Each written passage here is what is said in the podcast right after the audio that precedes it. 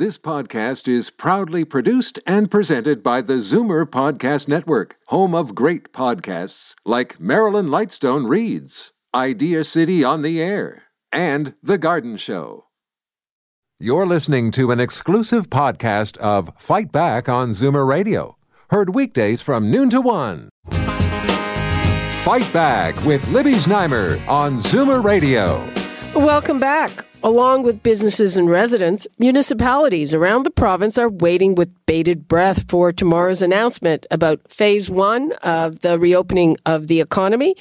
Officials at Queen's Park have already warned that it will not mark the start of the process, but will give us more info about what will open up next. Over the last week, we've seen garden centers, hardware stores, and retailers with street entrances opening up with some restriction. And now to get an idea of what's next and when, Mayor of Markham, Frank Scarpitti. Mayor Scarpitti, thank you for being with us. Great to be here, Libby. Okay, so what do you know about what's going to happen tomorrow? Well, we haven't been given details yet, but I will say this. I do applaud the provincial government's, systematically going to the next phase. There's, I guess, phases, and within the phases, there's the stages. So obviously there's been a lot of thought on the surface as to how we reopen. About a week and a half ago now, I held a major press conference, and I had the Associate Medical Officer of Health who was present. I had Dr. Jane Philpott who was there, who, has been sort of on the front lines almost at the beginning of this crisis of participating in the assessment center, and now helping out over the past few weeks since Easter weekend at Participation House as a reminder to the provincial government to do take this slowly, to be cautious, to be making their decisions based on data, based on what's happened around the world, where other cities have opened up, some of them too fast, some of them without enough testing, and some of them are starting to see a second wave. I think in an overall approach, yes, we do want to open up the economy, but it has to be a very thoughtful, cautious approach, again, based on data and watching the numbers carefully. We're going into the Victoria Day, May, whatever you call it, long weekend. Yeah, it depends what most Zoomers would remember it as 2-4 weekend, I think. Is 2-4, but it's on the 18th. We're going into that weekend. It's traditionally the start of the summer party season. Is there anything you're particularly worried about for that weekend? Well, I think it's, not to let our guard down. And it's easy to do it, right? Because we're human beings. We want to be with family. We want to be with friends. We think we've all been cautious. And I have to say, I think generally right across the province, certainly in the GTA, a lot's been done, and the public has participated and stayed true to the requests that have been made. And I have to say, here in Markham, I'm particularly proud that we've had the lowest percentage of community spread among the large urban municipalities in York Region, even compared to the City of Toronto, and below the provincial average. This has all been great, but we cannot sort of be lulled into a false sense of security. I don't know if many will remember, but when we first started with this crisis, there were projections of anywhere at the low end of 30% to potentially 60 or 70% of the population ultimately getting the coronavirus, unless, of course, there is a vaccine. We are nowhere near those percentages of infiltration, if you will, of the community. And so the systematic approach has to ensure that the surge, and by the way, it was the lower surge, because had we done nothing, it was catastrophic, but the lower surge of what we tried to avoid in April could in fact happen in May or June or in subsequent months, because we know, minus the vaccine, more people are going to get the virus. I would think, you know, people traditionally get together, go to their cottages. I mean, we had I would call it a mini controversy. The premier kind of told us about his Mother's Day celebration that involved daughters who don't live with him, which is not what's been recommended so far. And it was 6 people, not 5. Are you expecting those restrictions to ease up? You know, in some provinces, you can bubble with another family, or it's your own family in another location. And again, do you worry about that? I do, again, because it's been proven time and time again, the only way that this virus continues to have an impact is by more people getting it. And again, I think there's an acknowledgement that more people will get it. It's the pace in which potentially people are exposed to it and they become positive with COVID-19. I can tell you here in Markham, while we have one of the lowest rates of community spread among the large municipalities in York Region, when you dig a little deeper, there's been a real stress at Markham Stouffville Hospital, for example, where consistently throughout this crisis, the number of people in ICU across the region of York, half of them consistently have been in Markham Stouffville Hospital ICU. And we've seen the stories, we've seen the personal stories through social media, through media, through, the different exposures that people have been able to tell their story. That's without a surge.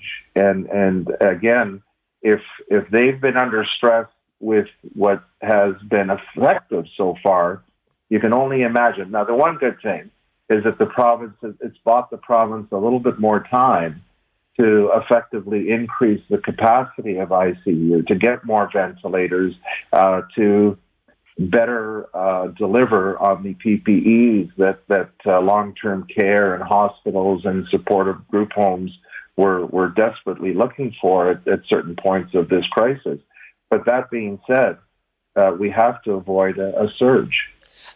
Let's turn to business now. Businesses are clamoring to reopen, but a lot of them won't be able to reopen. And what's it going to do to the economy of your city? And those that do reopen will be under very stringent circumstances. And we've also seen, surveys that people aren't going to be spending money and all the rest of it. Well, I think from our perspective, the city of Markham's had a great track record in trying to help local businesses in times of crisis, and I'm very proud of our council and what we've done.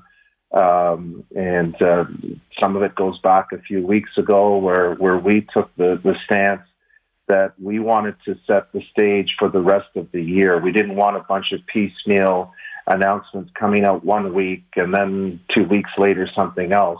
So I think we passed one of the most robust property tax relief programs in the country. We are not charging late payment fees effectively from April the 1st until the end of December.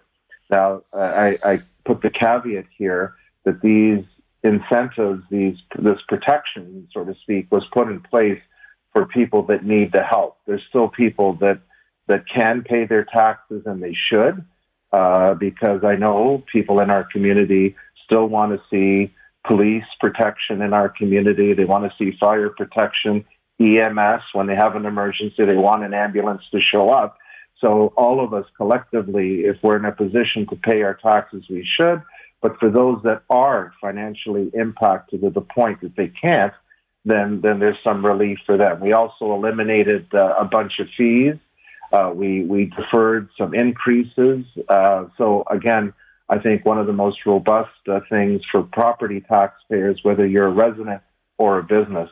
And right now, I'm calling on the Alcohol and Gaming Commission to also extend their 14-day temporary liquor licenses for outdoor patios because we are looking at ways to actually expand the outdoor patios to help the restaurant industry. Because of the social distance requirements, I think it's because of people's fear, ultimately, of being within close quarters of each other, whether we're 6 feet apart or not. We want to make sure that the restaurant industry, whenever it will stop snowing and we get the warm weather, we can take advantage of the window of good weather and allow people to enjoy what the restaurants have to offer and be outside and expand their opportunity. Because right now our bylaws restrict outdoor patios to, I believe it's about 40% of their indoor capacity. Well, first of all, their indoor capacity, because of social distancing, has been minimized.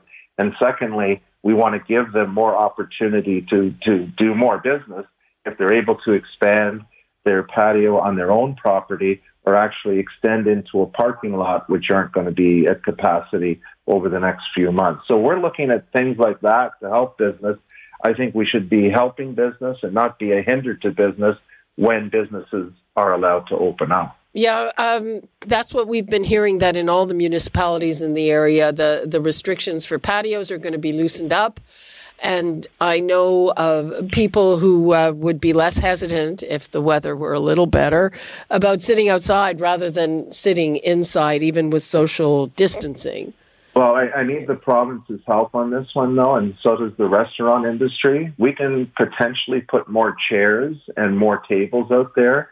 But right now, the way the regulations work is that there's a 14-day temporary liquor license for any new areas, which is typically used for special events and special occasions, those temporary licenses.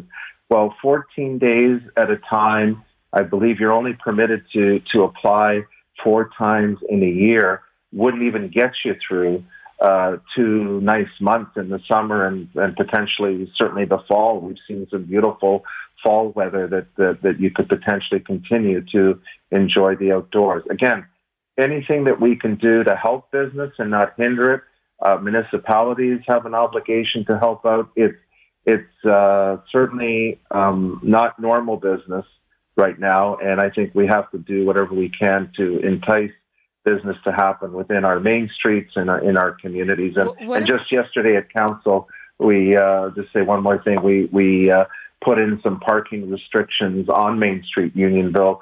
So, in fact, we could allow for social distancing requirements as people do come begin to go outside and enjoy that street. What about commercial rent and evictions? I mean, if businesses haven't been operating, they don't have any money, they can't pay the rent, there are calls to stop commercial evictions because of non-payment of rent. So that type of legislation would have to come from the province of Ontario, potentially the federal government.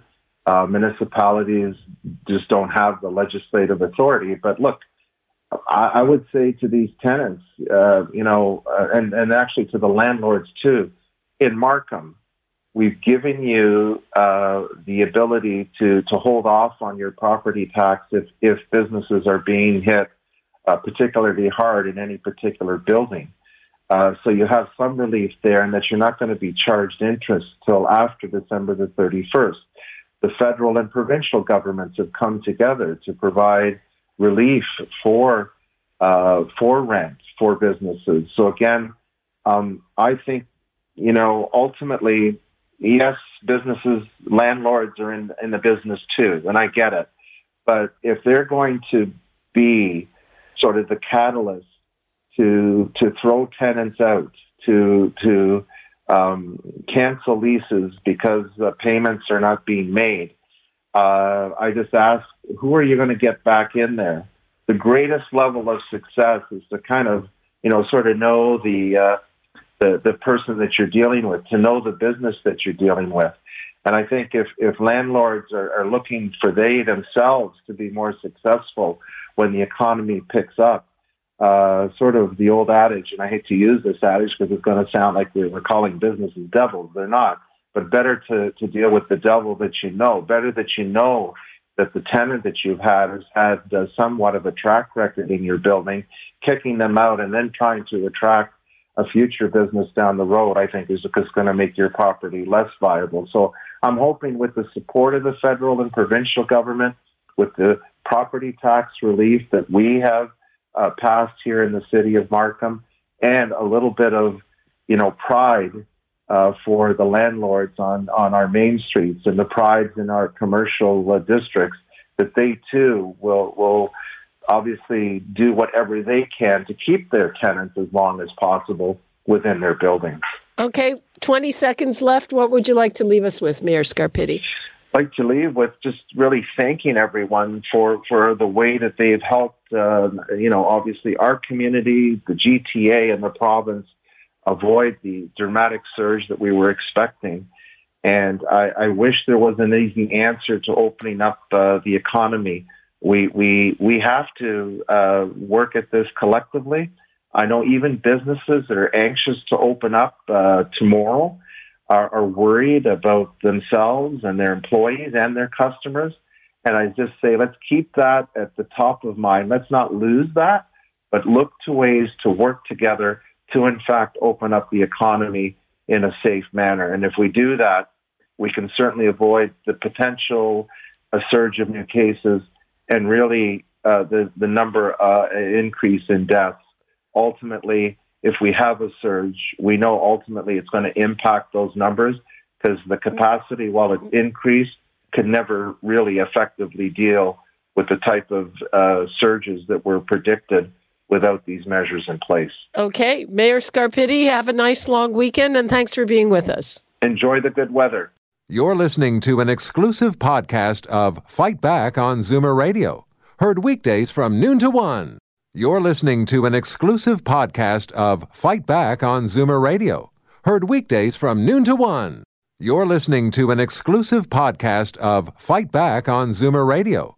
Heard weekdays from noon to one. This podcast is proudly produced and presented by the Zoomer Podcast Network, home of great podcasts like Marilyn Lightstone Reads, Idea City on the Air, and The Garden Show.